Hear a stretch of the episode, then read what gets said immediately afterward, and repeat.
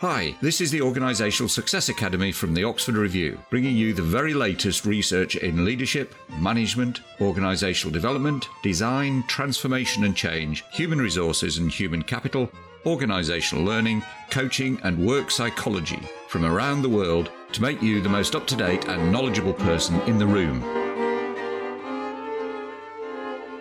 Today we have Scott Hunter with us. Uh, Scott's one of our members and he recently developed a really interesting model of leadership influence. Scott spent 18 years with the prison service in the United Kingdom working with every category of prisoner that there is. And the last four years of his time with the prison service, he was part of the national training team, delivering programs such as hostage negotiation, crisis management, communication, and anti manipulation behaviors. He's left the, the prison service about 11 years ago and started working as a freelance trainer, delivering HR and leadership qualifications, mainly in the Middle East. And the reason that he's here today is that over the last couple of years, years, Scott has developed the influential leadership model, which is designed to help leaders build effective trust based influence, largely within, or it's aimed at, or seems to be aimed at, SMEs or small and medium enterprise. Scott also has a background in strengths based coaching and appreciative inquiry, Welcome, Scott. Thank you very much for having me, David. It's great to be here. It's an absolute pleasure. I'm really interested in learning some more about the model. Well, firstly, quite an interesting, unusual career trajectory for the kinds of people that we usually have on this podcast, which I think we're going to hear from about more in a, a little while. Can you just start us off, though? You position the model as an influential leadership model aimed at SMEs. So before we actually come to the model itself, why this positioning and uh, the context for the model of SMEs, or small and medium enterprises, and why focus on leadership influence in particular? Can I flip that question around and answer it the, the other way around? why did I go for influential leadership first? A lot comes from my, the, my experiences and working with people doing sort of leadership stuff over the last 10, 11 years, say leading in the prison service over 40. And what I found is when I found the most effective way of working with people is actually to not rely on your position to influence behavior. So I think if we can develop something to help leaders not rely on the fact they're leaders to get things done, then that creates a much better environment for which they work and generate around them. So I think that's generally was where it was coming from. And also part of my background obviously is in learning and development, working closely with a lot of people from L&D, is that they have to influence across the whole organization without positional authority. So if we can have people learning the skills of influence without the requirement of positional authority, I think it creates a much better working environment and context. So that's where the influence really came from and the perception about why I thought that would be an important element to build in. Okay. And did some of this therefore just kind of making bridging inferences here, does this come from experienced leaders who were using power uh, and position in order to lead? Yeah, bit of both, really, because I, th- I think I, I definitely wasn't one of those. And I found that building the relationships with prisoners and staff made the working environment much safer, interestingly enough, because the prison service works on collaboration, power. But some people think because I've got the epaulets on on the position and it gives me power. It gives you authority yes, yeah. at the end of the day, but it doesn't really give you power unless somebody willingly gives it to you. And also part of the hostage negotiation aspect was people take a hostage to give themselves perceived power in the relationship. Yes. So if you can then talk to somebody who thinks they have a perceived power, or their perception is they have the power because they have the victim or they have a hostage, and you can still negotiate with that person and reverse that dynamic, you can't do it with power. Got you. Yes. Yeah, that makes a lot of sense. And certainly coming from the context of hostage negotiation, that makes an awful lot of sense, where you just end up, I suppose, in a kind of battering situation with two powers escalating the, the situation. Yeah, hostages, you've got to really, and again, so that's where some of the models originate is, is how do you develop and change that dynamics, that relationship where you get somebody to comply with your requests willingly. Yeah.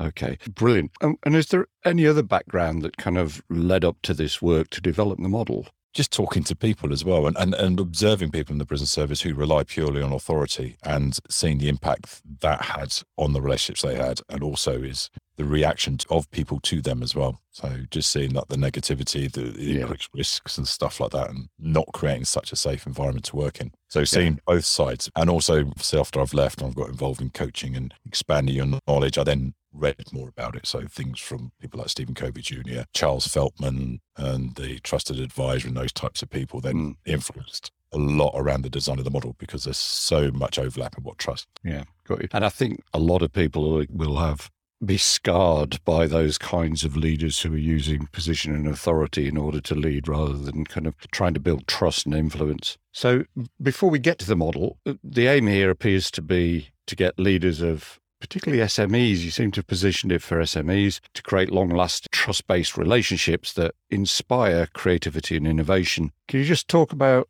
why that tends not to happen in SMEs naturally? I think partly is because I did some research and read a report from the Federation of Small Businesses. And I can't quote the numbers, but excuse me, people within small businesses recognize a need for training and development of them, but very few people within that field actually do any a lot of development around their own leadership or their teams. And as small businesses grow, it tends to be people then it's transferring from being the person who's the creative or having all the ideas or driving the business forward to leading other people to do that as well and helping this person then manage the business, which is a completely different skill sets, I think, in that trend. And if you look at what's normally out there, because partly this is a commercial decision as well, because obviously this is something I want to take into businesses. But I do think that, I mean, technically the model will work with any relationships. It just is the way it is. But I, I focus in on this group of people because I'm also looking at what's available for them. And a lot of leadership development generally is things that's off the shelf. Yes. Or priced that range. And it's things like, oh, what's the difference in leadership and management? What, is that really that important for somebody trying to gel a team together and generate? Or is it much more about what do we stand for? What's important? What's the values you want to run this business by? How can I make decisions that are aligned to that? And how can I build trust around myself and my business? Because I think your brand is your promise. Yep.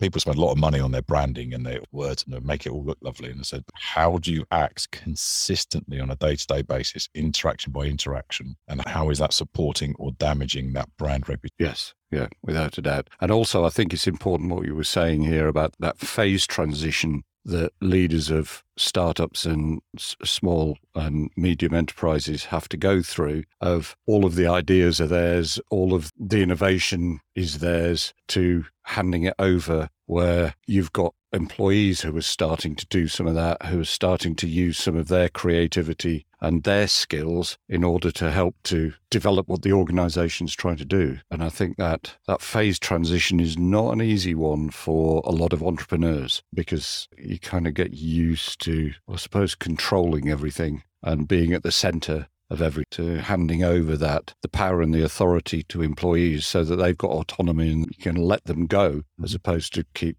controlling them. Okay, let's. Why wasn't it? The baby's growing up, so all of a sudden now it's like I suppose an analogy could be I've been looking after my baby. All of a sudden I'm going to give my baby to a child. Yeah. And as that transition, some of the development of your child is then given to somebody else. Yeah, and as you walk away, there's all the anxiety of like, will it still be there when I get back? Will it be like when I get back? Is it happy? and all of a sudden it turns around and doesn't even realise you've gone. You think, oh, great. Yes, yes, or turns into a monster or something. Okay, let's turn to the model. I'll put the schematic of the model on the, the page for the podcast. The model's really interesting. So, can you just lead us through the main elements of the model and kind of where they've come from? Okay, yeah. So there's three key stages within it. So in the center is purpose. So that really is what's important to you and what is the contribution you wish to. Okay. So it's really understanding what's the content. Because I, I think like Daniel Pink, when he wrote his book Drive, and he talks about the big P, the purpose, but then later on he talks about the little P, which is not about the changing the world. It's about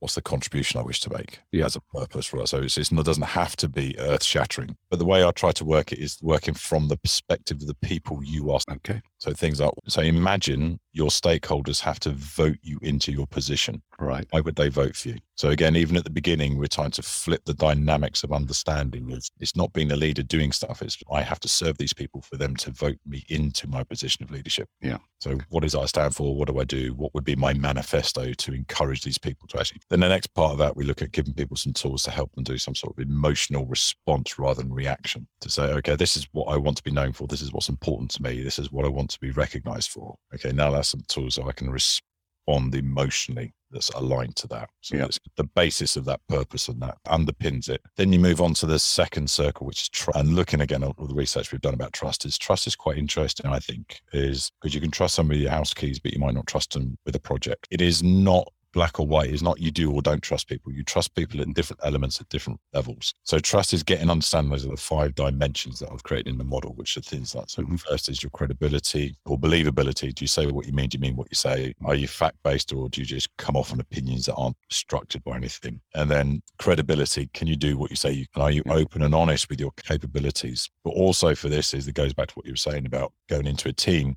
capability to deliver does not necessarily have to lie with you. It's how can you open up your network that gives you a capability or strategic partnerships that give you capability. So look at what you want to achieve and what is necessary to have in place to achieve that. What do you have? What don't you have? And who around you has it that you can tap into? So it's not just about personal capability, it's about network capability as well, which goes to yep. say helping people understand about empowering people around me to help us achieve. Then you go to reliability. So do you deliver on your promises, but also are you consistent? So people say I can rely on what this person is, how this person is going to respond or react. There's a level of consistency in that reliability. And again, we go back to values and outcomes for that to give that sense of that, to give that reliability, just something to plant our consistency on. Then emotional connectiveness, which is can you emotionally connect with people? Can we move from transactional communication to transformational? So a good tip is to say, look at the communication you have with somebody, your emails. How business orientated? Is there anything personal in there at all? If there isn't, you are in a transactional relationship with somebody and therefore you have to negotiate that transaction every time. That trust, that level has to be renegotiated in every instance. So how can we move it to a more emotionally connected? And things like don't gossip. Yeah.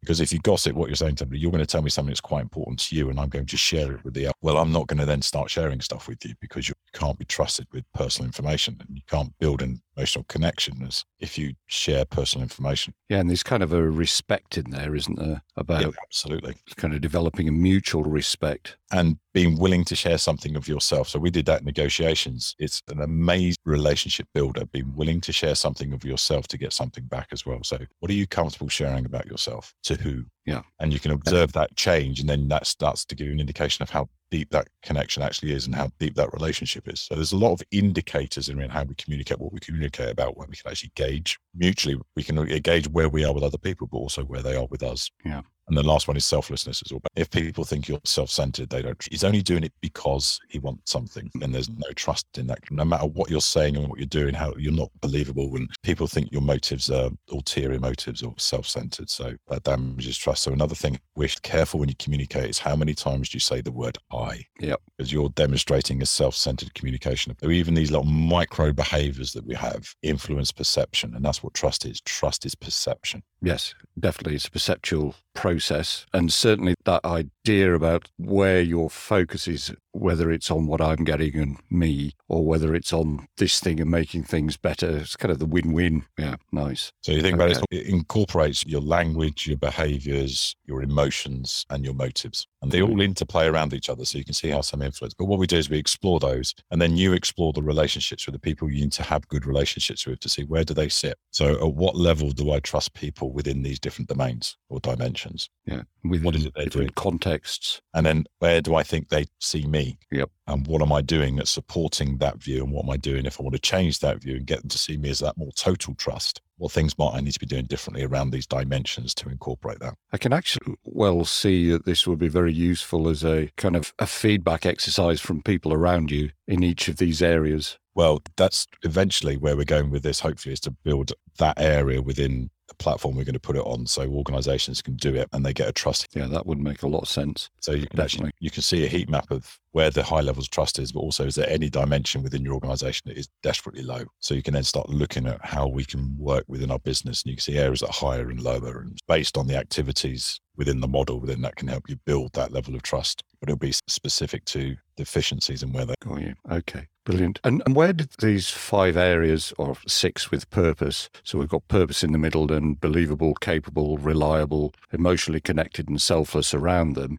where have they come from? How did you derive these? So partly it's a lot of it was around trust and so trying to help people become influential because that's where I started looking to try and help after I did some. So I did a lot around trust and so, but really trust is the basis, but you need to have something to base it off. And that's where purpose came from. I said, yeah, you can be trusted, but trusted for what? So I thought there needed to be an anchor. Yeah. And that's where purpose came from. So looking at what people say and also how motivational purpose is. So that's why it, it sort of, because I, when I first played with I think I trust in the middle and thinking yeah. about it in the process, I said, no, it really needs something, it needs an anchor So it's really sort of the iteration of the model over a period. Yeah. And so the whole model's about developing trust. And there's lots of evidence to support this, certainly around purpose focused leadership and the effect that that has. And certainly from leadership styles that promote, but look at the primacy of purpose and why that is important, both as an individual, but also as a team and an organization. What is it that we're really trying to do, and whether our behaviors and actions behind that actually support the articulated purpose. Absolutely. And I think so that's why that's the first bit. So when we do the manifesto, if the program is designed to that that's the thing we deliver. So what needs to happen to deliver that? So what the values, what the behaviors, what that, because that's what you build trust around. So you can be trusted, but it's again, it needs something to, you say, it needs something to hang off or to anchor it that I have something that I can say, right, that's it. I need to build trust. So it's, it's really been like that outcome focused as well, which I think is important that I didn't want it just to be like an, a model that sits there and people say, oh, it looks lovely. What do I actually do with it? I wanted it to have something that you say, just follow this. And it's kind of like a roadmap as well. Yep. So before we came online, is it a model? Is it a framework? Is it an operating principle? Is it? Well, I don't know what it is, but it's just about how can you build influential relationships that deliver what you want. Yeah. Really. So we start. That's where I think where purpose originated. Yeah, that makes sense. And around the outside, you've got three arrows, I suppose, of integrate, individualize, and innovate, or mm. heading towards a clockwise direction. Yes. What are those about? So you've got trust. What do you do with it? So it's now about leveraging that trust effectively, but the trust and that work together. So this is about, so the integrate is for you to be successful, who are the stakeholders you need on board? Yep. So you need to integrate yourself into a network of something, whether it's the employees you're working with, whether a strategic alliance you want to work with, maybe it's potential clients or stakeholders or suppliers. Who is it who's key for you to actually deliver what you wanted. So again, I just didn't want it to be a model. I wanted it to be something that's applicable and practical that people can actually follow and, and go through a process of actually making it useful to them and there's a tangible outcome. So, in terms of integration or integrate, there seems to me to be two elements of this. One is, well, three, what is my network that will help the occur? How do I both integrate the network and integrate into the network? And then also, how do I integrate the elements, believable, capable, reliable, trust and purpose into that. Have I got that right? Yeah, because the part of the integrator is actually to assess your network. Yeah.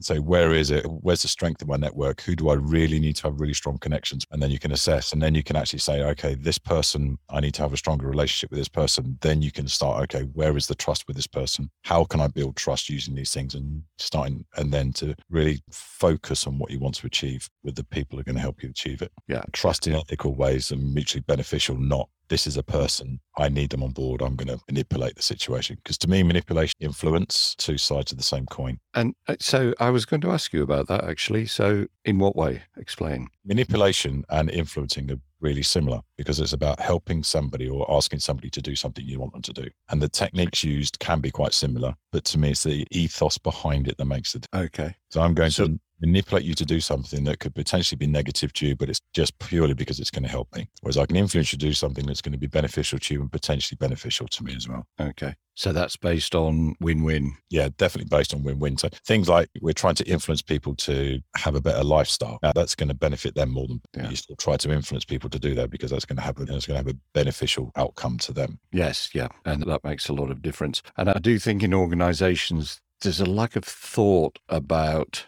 well, there's kind of a, I suppose, a lexic. There's a whole language around leading and motivating people. And when you start to look at it, really look at it, you start to wonder which side this is on, whether it's motivation or manipulation, and, and whether we're really influencing people or either manipulating them psychologically in a way or we're actually twisting their arm up the back with, you know, you won't have a job anymore if you don't type of manipulation, which is a much more direct form of manipulation. And it's that directness that gets a lot of leaders into trouble where they get fed up and they just go for a power show, which is direct power, or they start manipulating in some way rather than actually trying to build an influence based, trusting relationship. And I think that happens a lot, particularly when leaders are under stress. I think so because some of this takes effort. It does take effort, and just and sitting there flexing your power muscles takes no effort at all. It's quick. It's a bit like saying to somebody, "Are you command and control? Are you coaching?" Coaching takes effort, takes time because it's an investment. Sometimes those rewards aren't direct; they take long a time for it to become fruition. But the long term influences, everyone knows, long term impact of a positive relationship with somebody is huge compared to having the short term gains of a negative relationship with somebody. Yeah,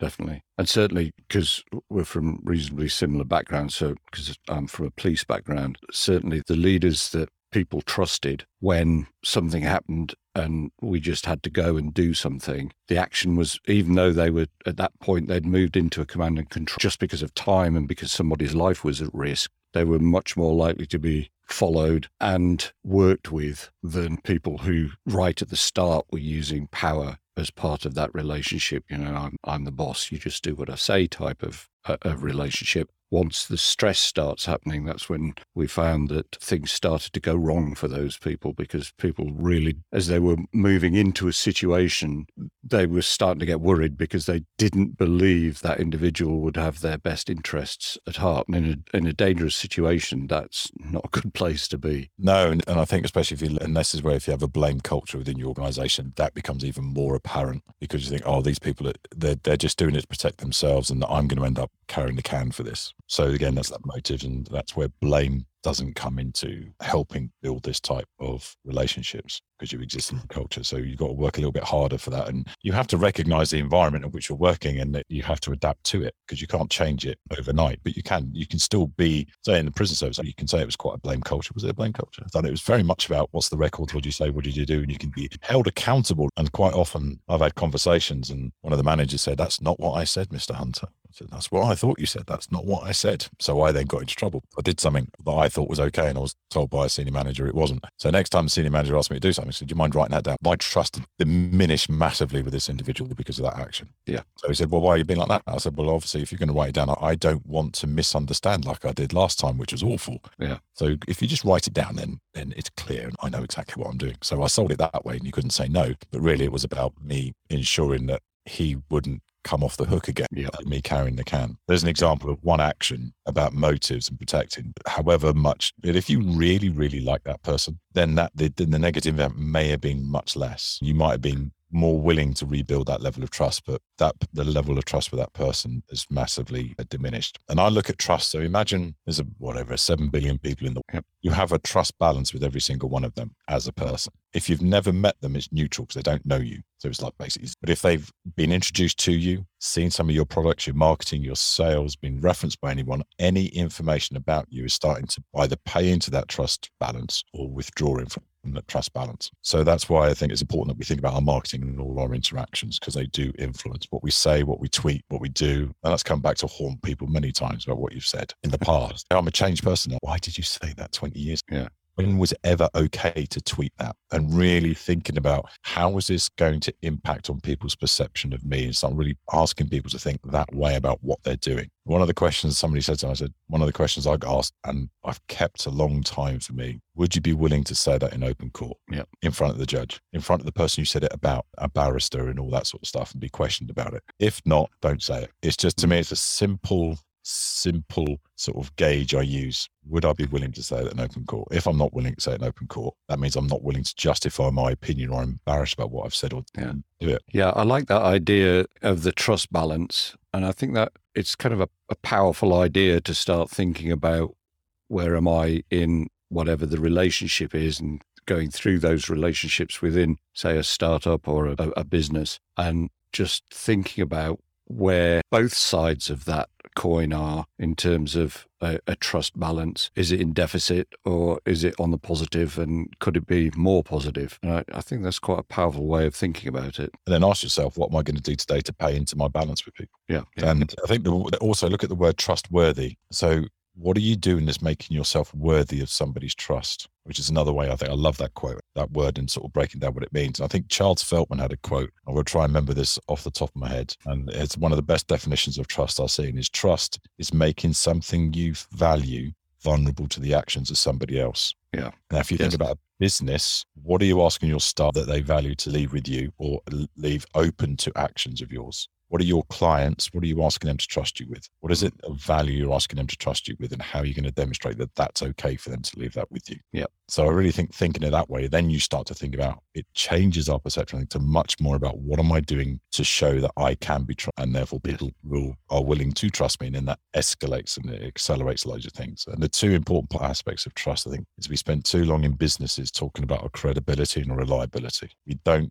think enough about our motives and our emotional connection. Yeah. And I think that's true both within organizations, with employees, for example, but also with clients and customers and stakeholders. Yeah. If you look at people's websites, look at your own website, how much, I'm not saying yours, this is people who are listening, go and look at your website, how much of your website is about how good you are. And then that's demonstrating credibility, reliability, but from a selfish point of view, because it's all about me, it's all about me, it's all about me. Well, why is somebody going to engage in that? Because you're just talking about it. Mm. So it doesn't build trust to start with. It builds certain aspects, but it damages on another one. Yeah, yeah. And actually, yeah, that's a good litmus test, actually. So if you go against all five dimensions of trust, how much is there in emotional connection, communication? How much reliability, credibility is there? How much emotional connection is there? How much are you mm. demonstrating selflessness instead of selfishness? I think if you can test against all five of those, pretty much everything you do, you're not going to go far wrong. Yeah. Yes. No, I think that's really important. Can we just move on to the, the next arrow that you've got? Because I'm intrigued by this. Individualize. What do you mean by that? Because it's an unusual thing to see in a model. I don't see that. I look at lots of models on a daily basis, but it's an unusual thing. I don't know if it is. If you think about influential, not influential, because it's my one. The, oh, what is it? I've forgotten the guy's name now. Bessine Blanchard, situational leadership. Situational leadership, yeah.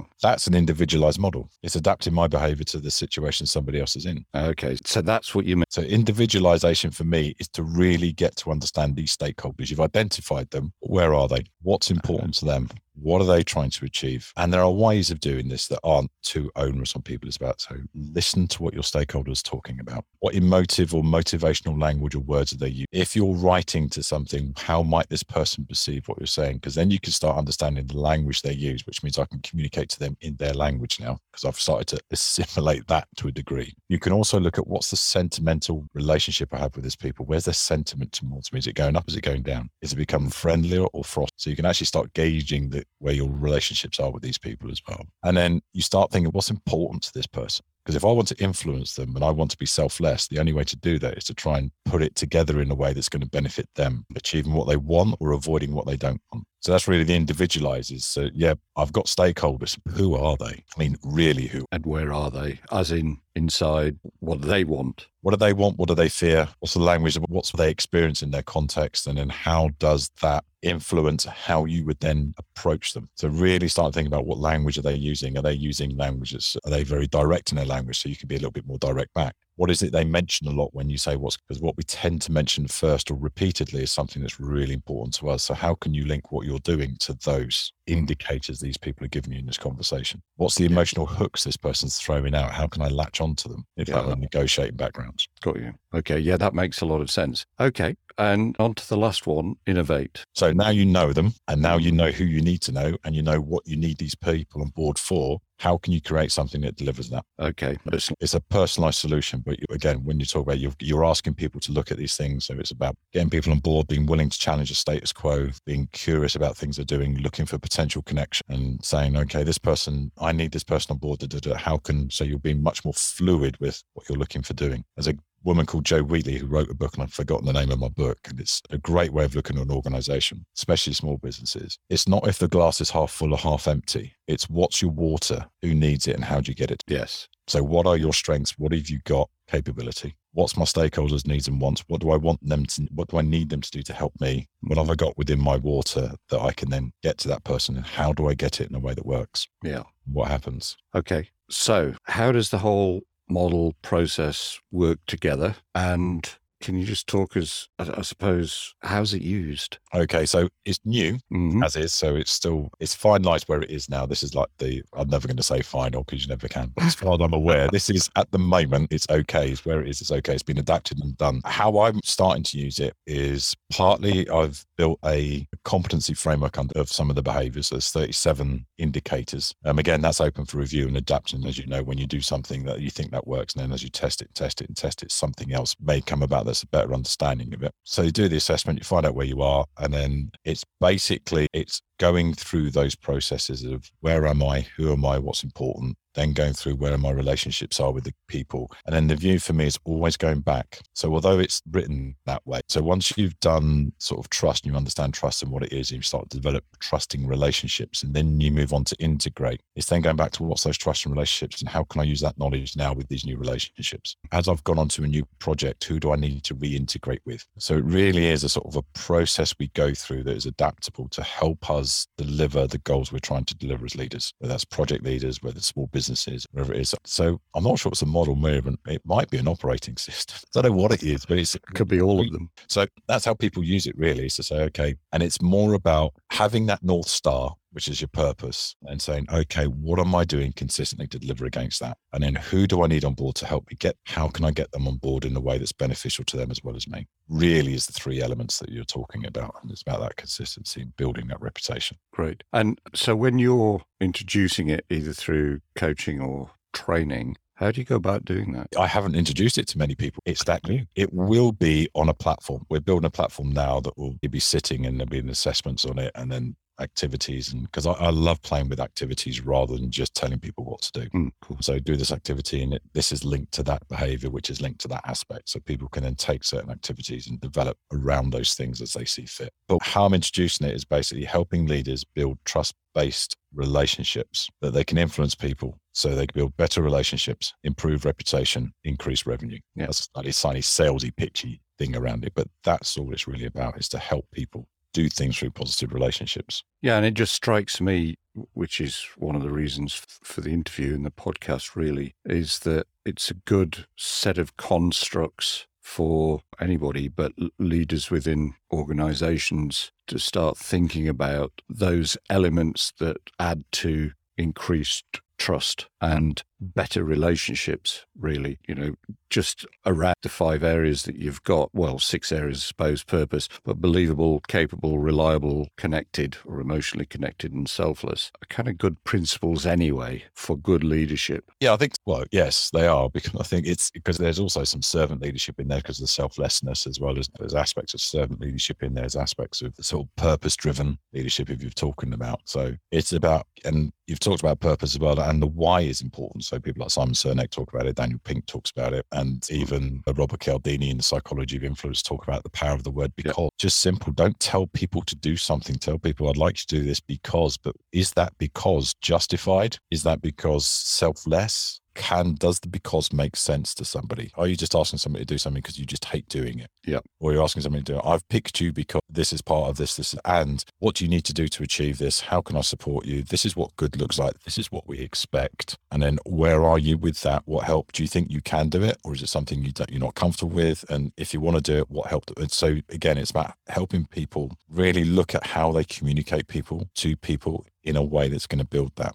because I think communication is, is around that because we communicate all the time. Your body language, yeah. the words you choose to use, everything else all sort of come out of this. So, and really being, and we talk about authenticity, being authentic, but really you only notice when somebody's authentic when it's lacking. You can't teach yeah. authenticity. You can teach inauthenticity. Let me ask you another question on the back of that then. So, if you've got some leaders who want to become more authentic, how did they develop that? I think for these, to strip down what they're doing now and, and nail back down to what is really important to me. And then how do I deliver on that is everything I'm doing aligned because then it's okay. important to you. And it's one of the best bits of advice I ever got given in the prison service, which you can watch other people and you can learn from other people. Only do the stuff they do that sits comfortably on your shoulders. So it's really being aware of would I be comfortable doing that? Is that aligned with who I am and what I am as a personality as a person? Then I can learn, but I can also learn from what other people do and it's effective for them. But their personality and the way they are is different. So I can't do that because it won't work as effectively. Yeah. So I think that's one of the easiest things that would I, how comfortable am I doing that? And I think that's important because it's got to kind of align with my values as a leader, because otherwise I'm going to find it terribly difficult